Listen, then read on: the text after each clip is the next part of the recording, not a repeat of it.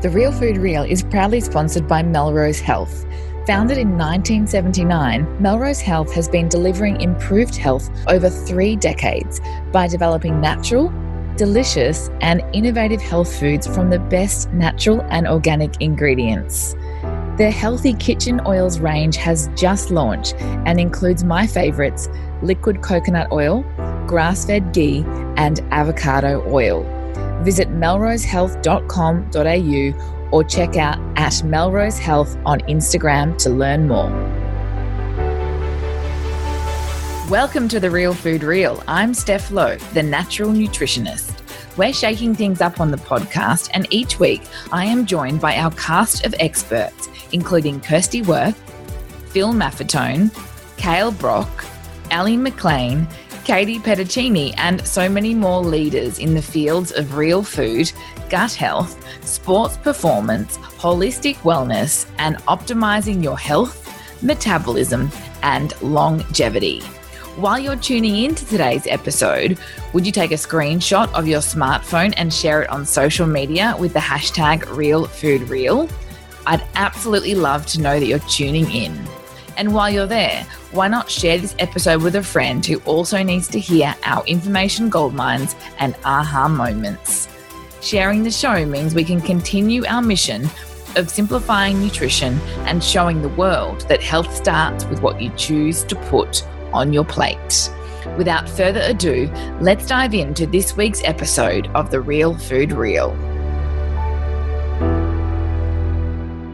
In episode 189 of The Real Food Reel, we are joined by our very good friend, Dr. Phil Maffetone. He needs no introduction, but I wanted to share with you Phil's credo that everyone is an athlete. As a health and fitness trendsetter, he has perhaps had more positive impact on a wider variety of people than anyone in modern history.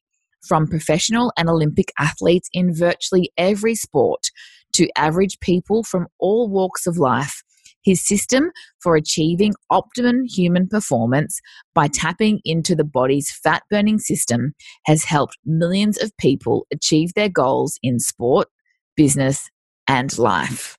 In today's episode, Phil and I debunk the myths MAF doesn't work for me, and eating low carb makes me lose my top end. This is an incredible episode where you will learn how to transform your, your aerobic energy system burn fat, and eat to support your health, performance, and athletic longevity. Hello, Phil, and welcome back to the show. Hi, Steph. Great to be with you again. Yes, thank you for joining us. I'm very excited about today's topic. I really wanted to get you back on the show to do a debunking myths with MAF episode because as I'm sure you've seen, you know, over the decades that you've been in the industry, there are these common myths that circulate and recirculate and and people definitely grab onto them and sort of run with them. Um, you know you and i have very similar philosophies about training and nutrition and our thoughts on you know even the health and wellness industry. So i thought it'd be really great to explore some of these common myths. And the first one is definitely something that we've discussed over the years together on the show, and that is the statement that MAF doesn't work for me. So I get that a lot. I'm sure you've heard it as well. But just before we sort of break down the myth, could you set the scene for us about what MAF is, just for those listeners that might not yet be across your 180 formula? Sure. Uh, MAF stands for maximum aerobic function and developing the aerobic system, which is that that aerobic system that um, gives us our endurance. It's a, a, a system that's composed of the red, slow twitch aerobic muscle fibers. Um, they're involved with a lot of circulation. One of the reasons they're red, they're involved with um, immune function and uh, antioxidant activity uh, the red aerobic muscles support our joints, um, uh, and and when we when we run a marathon or do a triathlon, um, especially the longer events, we use our aerobic system primarily. Um, uh, we use, uh, you know, in a in a marathon, we may uh, use um, 95% of our aerobic system to get through the race. Uh, the winner of a marathon um, will use that much aerobic function. So the aerobic system is is very very important, obviously, for endurance, and we're we're talking about anything from 5k and up. Really, you know, when you get to a mile or two miles, there's a significant amount of of aerobic function that athletes need to perform their best. So, um, very very important. And yeah, I've heard I've heard that from way back in the days when I was in practice, and I I kind of miss some of that. I kind of miss an athlete coming in saying, "Hey, I'm I'm I'm doing what you said. I've been doing what you've said for three months, and it's not working. I guess I guess MAF doesn't work for me." Well, no. My, my first response is no. That's not true. The problem is something is interfering with training. There's something that's blocking uh, the the training benefits that you're you're trying to get, and um, the alternative is to you know train train hard and run the risk of getting hurt, which is typically what happens. Um, and so, one of the exciting things in in practice for me was always playing detective let's let's figure out why even though you're training right you say you're doing these things okay let's assume yes you're doing these things let's play detective and try and figure out why the body is not responding to this training because you should respond to this training this is this is scientific this is this is being human humans respond to physical activity. And if you don't respond to physical activity, then there's a problem. Something is interfering. Maybe there's a um, an, an, iron deficiency. Maybe there's a vitamin D deficiency. Uh, maybe the the heart rate that we've assigned is too high. You know, maybe there's a number of things uh, going on that are really relatively minor, but but you put two, three, four things together, and the body um, just doesn't respond. And uh, fortunately, in most cases, when we went through that process, we would figure it out and suddenly things would start working. Sometimes um, it wouldn't, you know, when you're dealing with humans, um, uh, sometimes the, the, the, patients of the patients uh, just things just don't sink and um, I don't see them anymore. But usually things work out and um, it's it's kind of fun to uncover these interesting case histories that we find um, um, in people. In most cases, people following the MAF program, where you come uh, you come up with uh, your your uh, MAF heart rate using the 180 formula, um, and you go out and train what should happen is as the days go by, you should get faster at that same MAF heart rate. That's a submax heart rate. And that's also called the aerobic threshold. So we're not talking about some way out concepts here that have no basis. These are these are scientific things. so it's it's um it's fun to see it uh, when it happens real easily. Um, it's it's particularly fun to see people complain that they have to run too slow, and of course, the first thing they say when they realize how slow they're going is, "How is this going to help me?" Um, and and then it's fun to see them in a real short period of time complain that they're now going too fast. so yep. it, it's a it's it, it's an interesting thing. Yeah, absolutely. And I just I thought we'd there's a lot I want to break down there, but um, just for the benefit again of those newer listeners, I just wanted to really talk about the 180 formula before we get too far ahead because, you know, as you've mentioned, this is a formula that has been designed on science, on you know decades of your testing and and working with athletes. Um, but can you explain to us a little bit more about what the 180 formula is, and then we can go through some of the modifications to talk about you know how to personalize it that next step. Sure. Um, the 180 formula is not a one size fits all formula. The 180 formula is a way for individuals who don't want to go to a exercise physiology lab and um, have a treadmill test done uh, where you can determine aerobic threshold. It's it's expensive. It's time consuming. More importantly, it's not something you do once. It's something that you do with some regularity because you want to know if you're improving. Doing the test once doesn't. It just gives you the starting point. The 180 formula um, is for people who want to determine that on their own based on the experiences that I've had in determining that aerobic threshold, that MAF level um, in athletes one on one, where I spent a lot of time. I would evaluate the the athlete. I would go to the track with the athlete.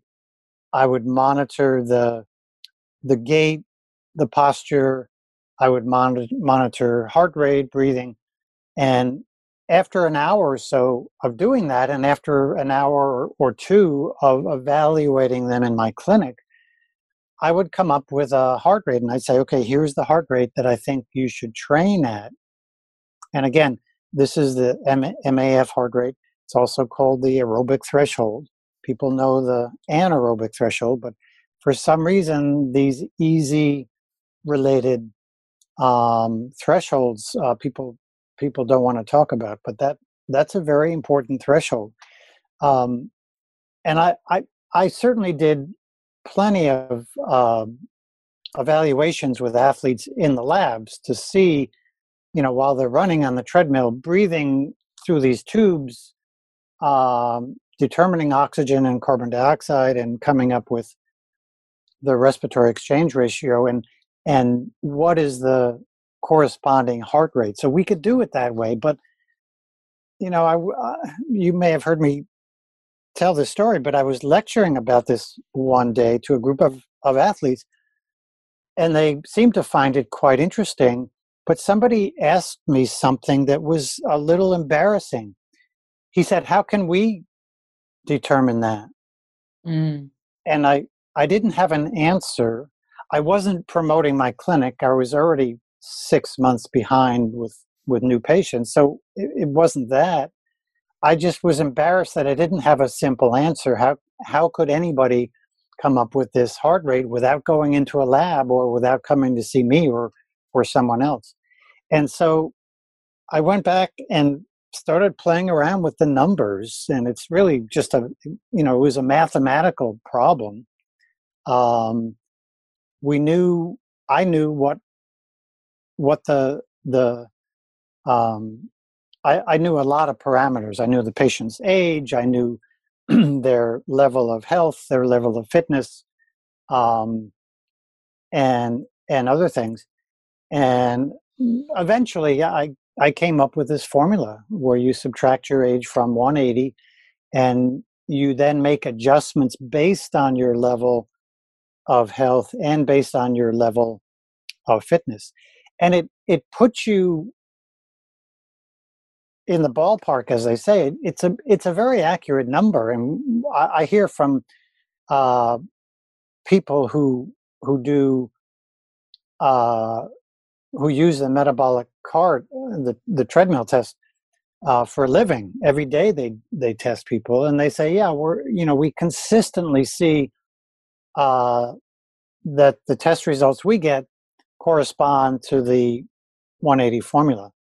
Um, and it may be one or two beats off, three beats off, but it's you know even the even the equipment, even the metabolic cart that measures oxygen and carbon dioxide, they're not perfect. The numbers that that you come up with. So if you're one or two beats or three beats off, you're in pretty good shape because you're going to know soon enough, even though you you may be certain that yeah this is this is the perfect heart rate for me you'll know soon enough whether it is or it is not because if you're responding to that in training if if your body's doing what it should do then you know it was the right one. And what your body should do is get faster at the same submax heart rate.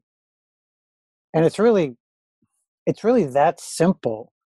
You know humans humans are incredible animals. We you know our fitness is so phenomenal that um, if we just train a little bit, we get better.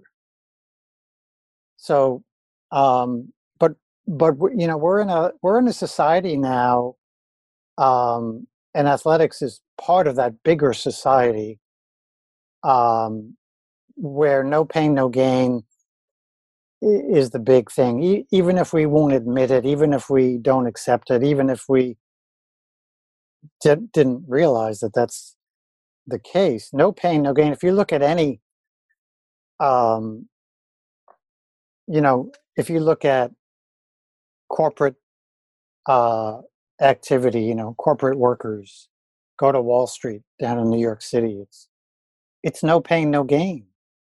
If you look at any profession, if you look at, um, you know, the the the goals that people have, there's this no pain no gain thing that that we've all grown up with and it's a it's a really terrible thing it, it began you know 200 years ago with benjamin franklin who talked about no pain no gain in relation to capitalism. And i have a i have an article on this topic on my website which i wrote with um, rick scarce who's a sociologist at uh, state university in new york. And uh, we wrote this we wrote this great article about no pain no gain and how it um, it permeates through all of society not just sports. Um, so the the the maf heart rate that you determine from the 180 formula is really simple and um, and i think the the word the key word may be patience because um, it won't take long for you to find out that A, things are working, or B, things are not working. There's usually no in between. Yes, I completely agree. And I think that no pain, no gain mentality is important to explore a bit further because that is the barrier to a lot of people using the the myth, the statement that MAF doesn't work for me. And a lot of the time, I see it in athletes who are in a squad, whether it be a triathlon squad or they're running with a group of people.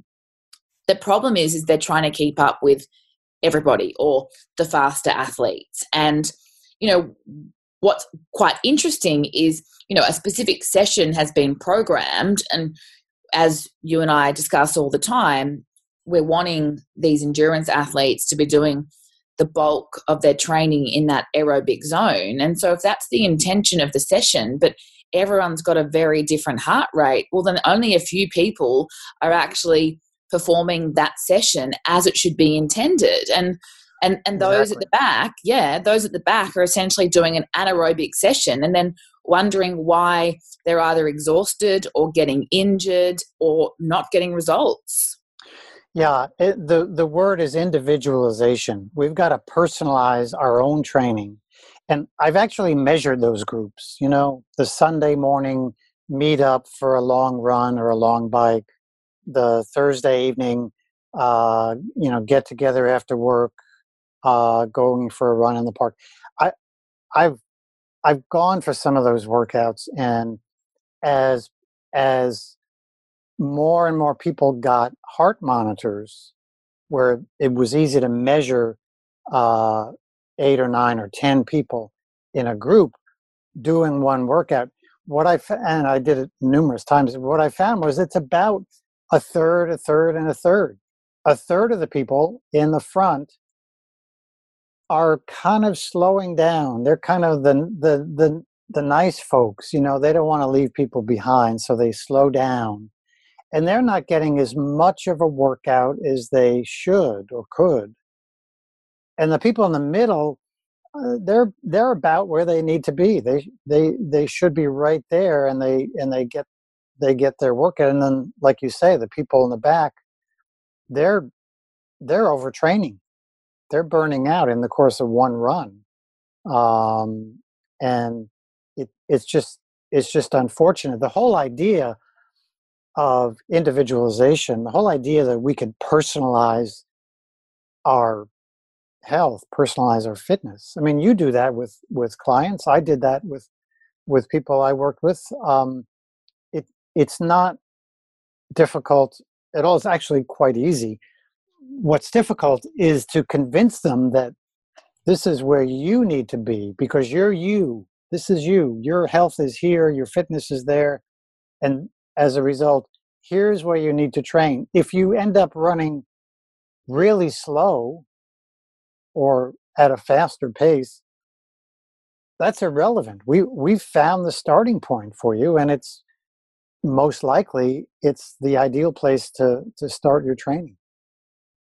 Yeah, absolutely. I mean, if we just use the the basic 180 formula and let's just use round numbers and say we're talking to a 40 year old athlete, obviously that gives someone a, a MAF heart rate of 140, and if someone's you know always training at say 150 or 155 clearly they're going to have to slow down and then, there's the whole right. psychological element of, of doing that and maybe having to train on their own for a while and i'm assuming that's the recommendation that you would give to athletes in that circumstance sure sure and sometimes i joke and and a lot of people don't don't get my dry humor sometimes but uh, sometimes i joke and i say well and, and i keep saying but but but but Big Joe, he runs fast all the time, and I need to train with his group. Well, you can't. But what about you know so and so? I, you know you you you can't do that.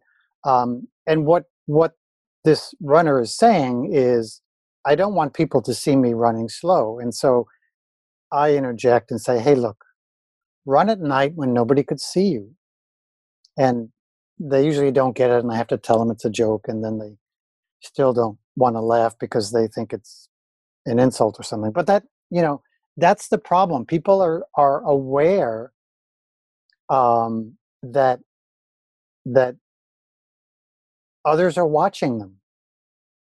If you if you look, I mean, you know, we can go into Einstein and the, the whole idea of observing um, uh, a reaction, like observing a person. If you observe somebody they they act differently if you observe a run if you're running on the road if you're running on a busy road um, you should go home first of all.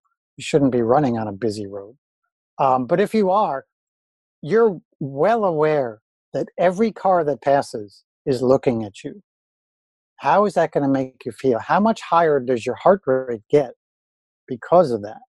And again i've i've measured this stuff. I, I know it gets um, uh, significantly higher, which can can sometimes be just two, three, four beats, which can be significant for some people. You know, it's a stress reaction, and if you look at the faces of these people, they're certainly stressed, most of them. So, um, the the the reality is that we need to we need to train our own bodies the way our body wants to train we're long past the world where we could just go out and train intuitively and we'll train perfect. I, have not seen uh, I've not seen many people who could do that or who, who could do that well. I worked with Greta Waitz many, many years ago, of course, and um, she was one that that could do it. I put a heart monitor on her, uh, and and she just she couldn't figure out what this thing does and why is it beeping. It was it was an interesting experience. But I said, just run your normal pace, and we're running around the track, and and she got to the point where the monitor did what I told her it would do, and okay, stay at this pace. She said, oh well, this is this is my usual training pace. Mm. She was right on. Um, um, most people today have have grown up as young people um, with uh, the TV announcers saying, "Big Joe plays hurt. He's tough." Well, I want to. I want to be tough. I'll, I'll run if I'm hurt. I'll run. I'll you know. I'll uh, you know. I'll um, I'll run hard so I hurt.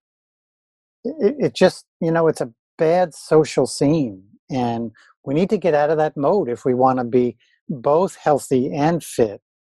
You know, if you could run a a good 10k who cares if you drop dead of a heart attack at the end of it um, it, it's it's not a good thing mm. trust me absolutely and i wanted to circle back to the comment you made about the the type of run or the location of the run because you mentioned stress and you know earlier in the show we were talking about some of those blocks or barriers to getting the results that we should expect from mm-hmm. MAF, um, and I've I've seen that that stress is a huge one.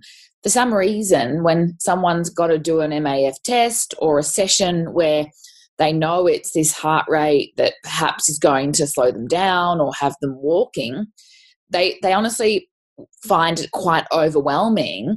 And the unfortunate ir- irony there is that they're starting this session with already an elevated heart rate, and the whole process just becomes really quite impossible for them because of that underlying stress. Is that something that you've noticed? Oh, for sure. I spent I spent more time talking to athletes about managing their stress. How can they manage their own stress? Than I spent uh, talking to them about training and and racing. Um, mm-hmm. If you can't manage your stress in a training run, if you can't uh, figure out how to do your own run when you're with a group of people uh, and manage that stress, how are you going to manage stress in a race? How are you going to manage stress over the course of a of a, a, a training uh, period or a, over the course of a, racing season? Um, and so that's a that's a big factor. But you know when we when we talk about stress, we're not just talking about uh, looking around and saying, gee, I wonder what all these people are thinking about me running slow. We're talking about physical stresses, biochemical stresses, mental, emotional stresses. So we're talking about the stress of wearing bad shoes.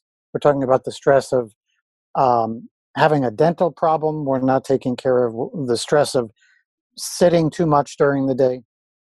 And the biochemical stresses, which is of course, food um, is a huge stress. Too much caffeine, too much alcohol.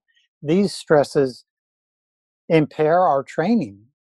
Uh, and the mental, emotional stresses uh, people relate to, um, or at least they think they can relate to much better. They may not control them any better, but they, you know what they are. Pain is a, an emotional stress. So if we have pain, um, which is a big red flag, no matter what, uh, except in a race.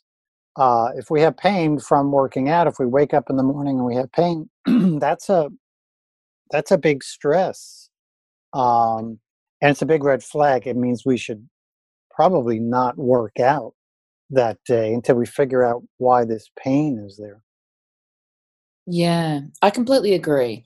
I think there's a lot that needs to be factored in to build a, you know, obviously health comes first, like you say, and, and then to be able to develop what is a healthy athlete. Now, the final little subtopic I wanted to touch on underneath this myth is about the quote unquote just a few beats over. So, you know, someone might work out their 180 formula. So, if we use the example before, it's you know, for a 40 year old, it might be 40, um, sorry, 140 beats per minute. And, you know, they might notice that their heart rate's like 143 or 144 and, and think that close enough is good enough. But tell me your thoughts on that. Yeah, if close enough is good enough in, in that situation, it means you're going to cheat at other times you know you're going up a hill. Oh i'm going up a hill. So five beats six beats you know i'm going up a hill so it's supposed to go up. I, i'm i'm i was astounded um, years ago when i came to the realization that that it only took in in some people it only took two or three beats over their MAF number to to create so much stress that um, that there would there would be no return on training. There would be no benefits obtained from training. And um, like I said earlier, the you know the the numbers aren't exact, but we come up with a an MAF heart rate of 140, whatever it is, um, which means that's the heart rate you do not want to exceed. And you know, I, I, I sometimes would spend a lot of time with people saying that's you know that's your your speed limit. You can't go beyond that heart rate. Whatever whatever you have to do. If you have to walk the hills then that's what you do. Um, and like i said the the the idea of well i'm only one or two beats or three beats over usually means that people are willing to just keep going. Oh, i'm four beats and now i'm five beats um, so I, I i i insist that they be be very strict. There are people who are very sensitive and the reason they're very sensitive to to going one or two beats over is because they're already very stressed. They already have a lot of physical biochemical and or mental emotional stress that accumulation of of stress and you add two two beats over your MAF heart rate now you're adding more stress you can't handle any more stress so here's something you can control completely. You may not be able to control the stress at work with your boss. You may not be able to control the weather stress. You may not be able to control um, some dental work you're having, which is going to take, you know, a few months, uh, or whatever stresses are there. Uh, some of them we can control really well, and running at the correct heart rate is is one of them. Yeah, absolutely. Awesome summary. So I definitely encourage um, all of the athletes listening to dive into the 180 formula and make sure you read in detail the the adjustments that you might need to make based on your training history and medications and injuries so i'll definitely put that link in the show notes. But let's move on to our next myth. This is one that I hear like all the time. Um, and this is that eating low carb will make me get slow or lose my top end. So, what do you think about this one, Phil? I've been hearing that since I started. Uh, you know, I went into practice in 1977. Um, man, that makes me sound old. Um, Experience. Phys- phys- um, physiologically, a lot younger, but um, I was doing I was doing this uh, back then, and it was really hard because um, carbs were, it, it, you know, it was the the thing that runners did. It was, uh, you know, it was it, nobody questioned it, and all of a sudden somebody comes to me because they want to um, they want to be trained because I helped their friend and uh, you know they want me to help them. And and I say we we've got to cut your carbohydrates down by by half or whatever.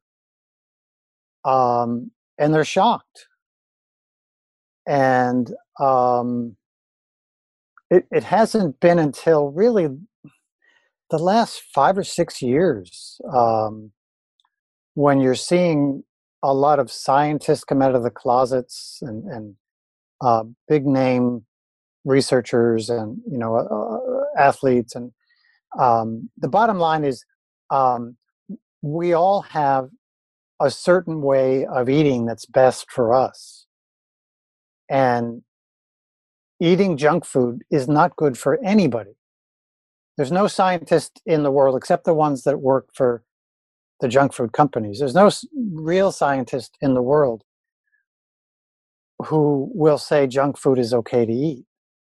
Um, so let's eliminate the junk food. If we eliminate the junk food, um, then we have to put something back. And that something is natural food. So uh, vegetables, fruits, uh, meats, cheese, eggs, uh, fish, um, nuts, seeds, beans, um, and, and when you, you know, if you if you look at, you know, what would what would I be eating if I was living in the woods? If I was, um, you know, one of my ancestors, um, a hundred thousand years ago, you'd be eating uh, a fair amount of meat, a lot of fat, and a very small amount of carbohydrate. So why wouldn't you do something like that now?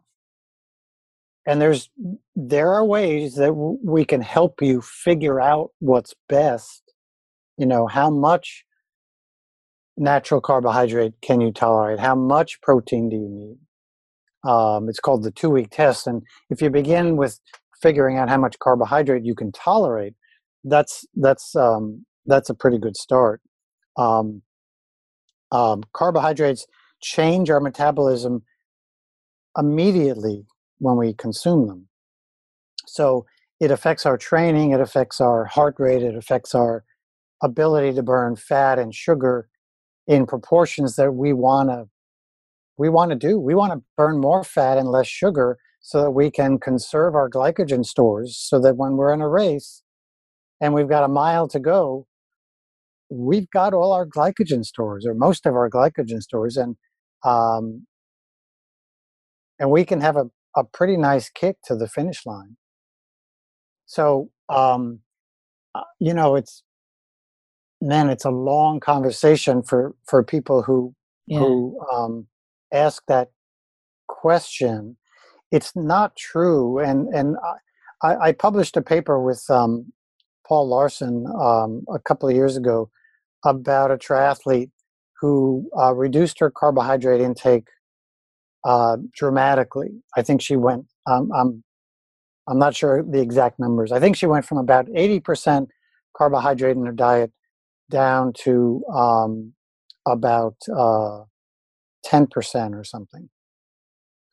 And you're just a, a night and day, you just flipped around what the traditional recommendations are for for sports and she got better.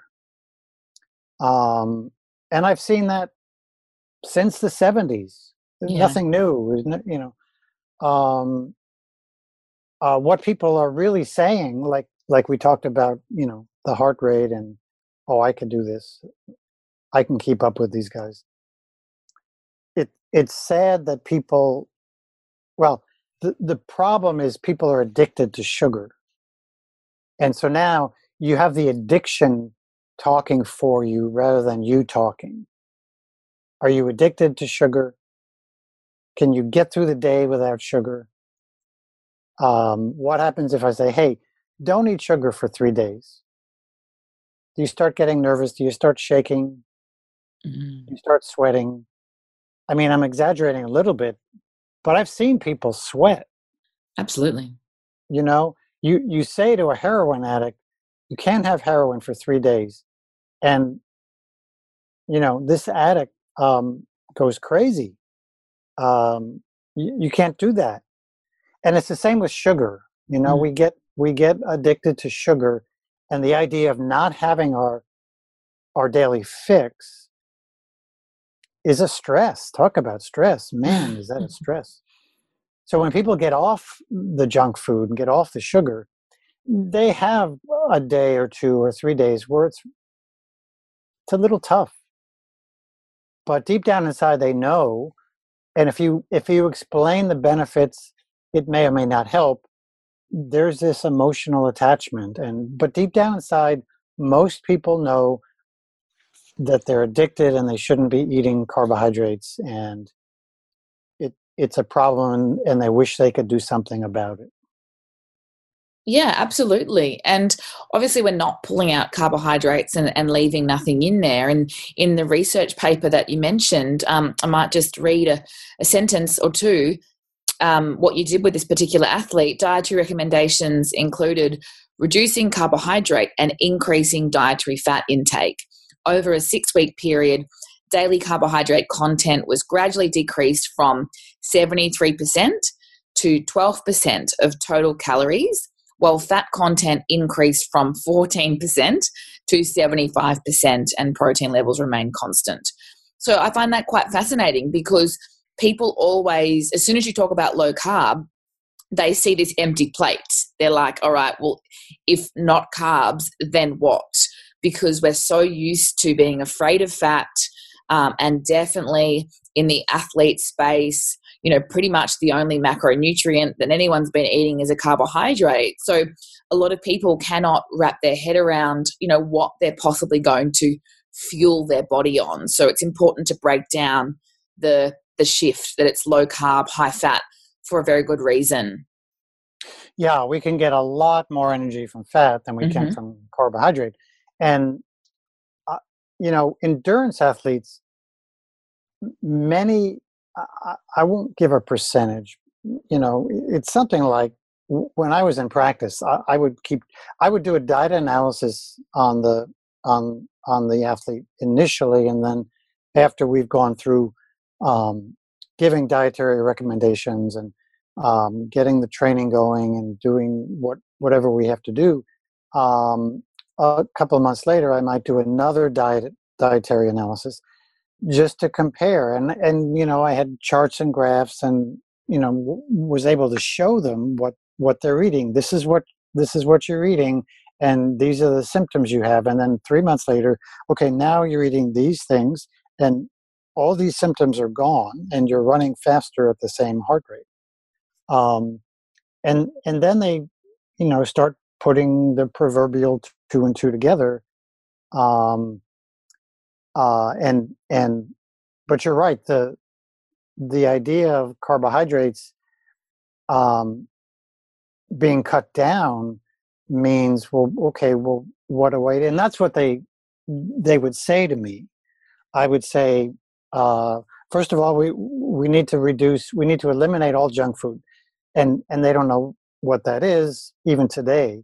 But back then, they didn't know what that was, and I'd say, well, cookies, candies, um, cereals, pasta, uh, all all things that have sugar in them. Uh, the the yogurts with the fruit, and uh, you know, and at some point they stop me and say, "Well, what do I eat?"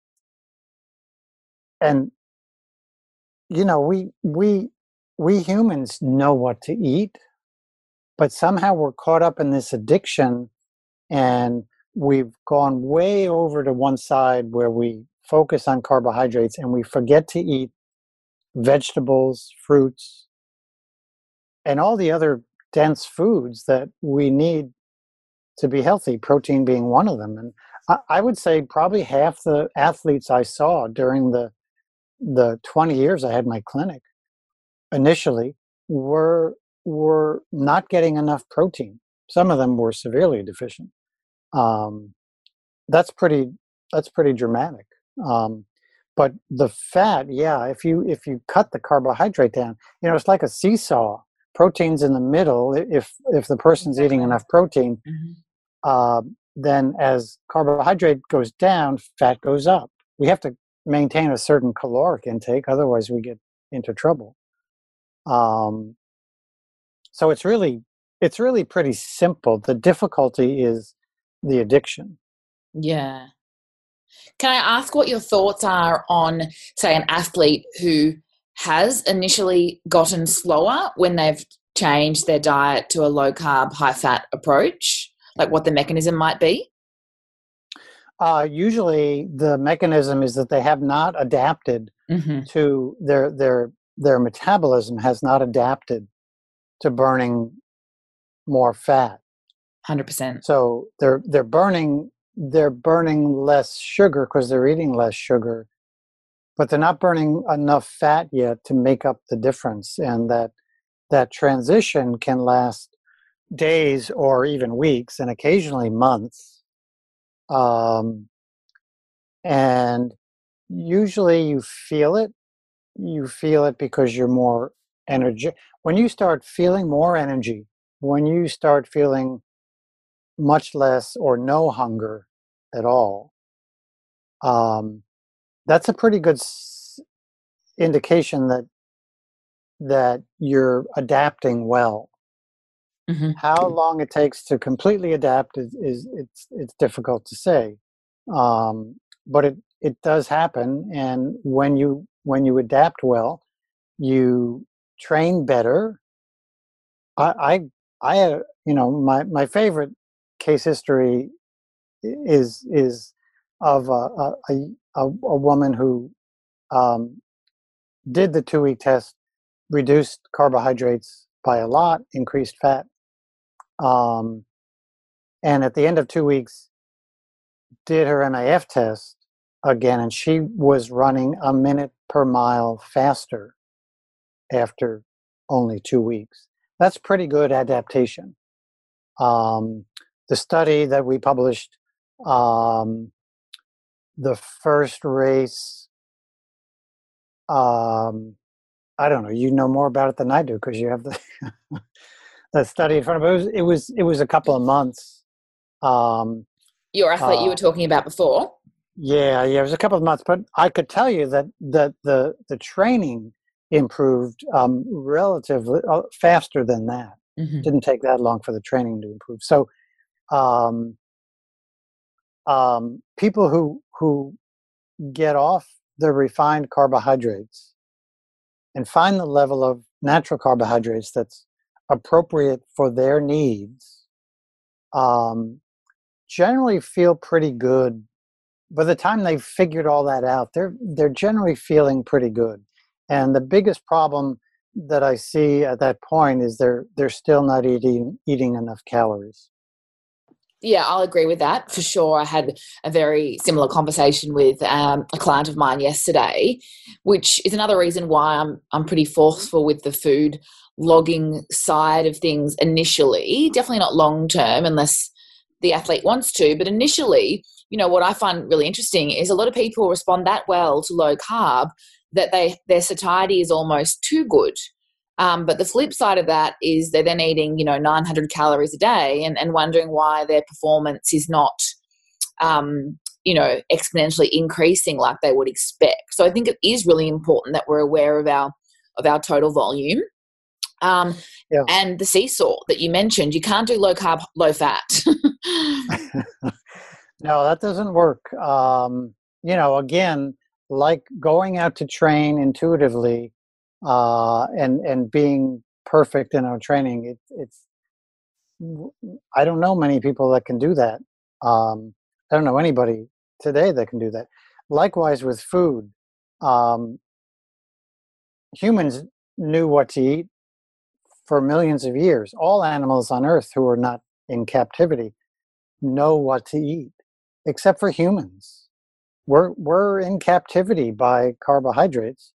Um, so we have to think about it. We have to we have to get back our instincts and intuition and that's one of the things the two week test does. But getting off that vicious cycle of of carbohydrate addiction is because it affects the nervous system in such a, a, a, terrible way that we we no longer can be intuitive. We no longer have intuitions. Um, so uh, we have to go through that transition and it's tricky in the beginning uh, but but like i say once you start feeling the energy and losing the hunger and for many people losing the excess body fat um, then you know things are are really working well. And and the excess body fat today and we didn't see this in the 70s uh, we didn't see this until the by the mid 80s. I, I, was using the word overfat, I think, in 82, um, because I was starting to see athletes who had too much body fat, and yet they were they were not overweight by the charts, and they their BMIs were okay. Um, yet they had too much body fat. So uh, today, of course, you just go to a race and you'll see high numbers of racers who in many cases are running hours and hours a week and their body fat content is way too high Yeah, it doesn't make any sense, does it? So fascinating. One other thing I wanted to add about, um, you know, this particular myth that we're discussing is that, you know, when people um, are more inclined to say things like eating low carb will make me lose my top end, ironically, they're the ones that are training at a high intensity all the time um, and still not yet able to burn fat while at the same time having significantly reduced their predominant fuel. So their body's essentially got no petrol and they certainly haven't got access to the diesel tank yet. So, you know, it's common sense that they wouldn't be performing very well at that point in time, but people are so caught up on the numbers, right? Yeah, and and the numbers are deceptive because people use the the the terms low fat, uh, low carb, high carb, high fat, high protein, and and there's no foundation for any of those terms. Uh, what, you know, what are the, most people don't know what that means, and there are some some general guidelines in the scientific literature, but people can't relate to those numbers, and they don't know them either. So, um, you know, low carb has become a, a faddish thing uh, in the last few years, and and it's it's good and bad. It's it's good in that uh, people are now more aware that carbohydrates can be harmful. I'm not sure they're quite there with the junk food part, but they're they're more aware of it. Um, and you know, if I say, "Hey, uh, a diet that's 30% fat is is not considered high fat," And people say, of course that's high fat. Well, it's not. So, you know, m- my recommendation is to forget the numbers. You want to read about them, fine. Um, read about them for reference, but but find out how much carbohydrate, how much fat, how much protein you should be eating based on your needs and that's not a, a lengthy process. It means um, making some modifications and maybe being a little bit uncomfortable when you're getting off sugar. Um, but in the end, you're going to be much healthier. You're going to be much more fit. You're going to train better. You're going to race better. Absolutely. So much to explore. But, you know, I really encourage those that haven't yet done a two week test to dive in and learn more about your current level of carbohydrate intolerance and you know you can go a long way to reversing that so i'll link um, more information about the two week test in the show notes um, phil i have so many other myths i want to explore with you that we are going to have to do a part two um, so we'll leave our myths. Full of myths. They're all they're we are, aren't they? They are everywhere. So we'll definitely um we definitely will do a part two. So if anyone's got any particular myths that they'd like us to debunk, um, please reach out and, and let me know so um, Phil and I can prioritize that next time. Um, but before I let you go, Phil, I just wanted to get you, I'd love for you to share a little bit more about um, your recent project that you released um, this week, I believe, on philmaffetone.com, and that is the Health Fit University. So tell us more about what you've been up to there. Yes, uh, Health Fit University is a separate entity uh, apart from MAF, but I'm part of Health Fit University along with Mark Cucuzzella, uh, Tony Prazak Gibson is, is, part of the the project, um, uh, and and and uh, Jeff Vernon and and Robin. What what we you know we've been working together. Uh, I've been working with Mark uh, lecturing, and you know one day we said, hey, why don't we just um, create an entity so that we can you know put all our educational materials through this entity. And we came up with healthfit university. And basically we have a website healthfit and um, we teach courses that are uh, certified by the University of West Virginia. So if you are um, a health practitioner, if, if, you're a doctor of any sort or, or other health practitioner, you will probably get license renewal credits in, in the US and maybe in some other countries, if you're a coach, um, you may get uh, uh, some credit toward your coaching certification. If you're interested in getting an MAF coaching certification, those hours will go toward that as well. Uh, we'll we'll be announcing that um, shortly down the road. And um, if you go to the website, uh, we have a, a three-part uh, lecture video that was shot. Robin shot in um, in uh, in West Virginia, just outside of Washington D.C., at our last conference, um, and that's free to any member. It's free to become a member, and nobody spams you.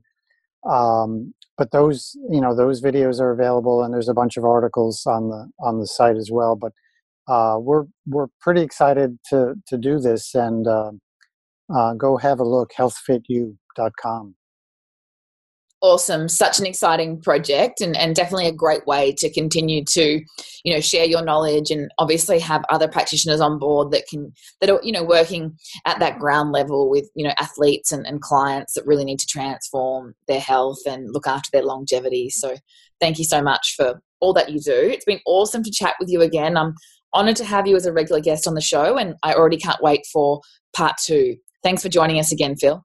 Thank you steph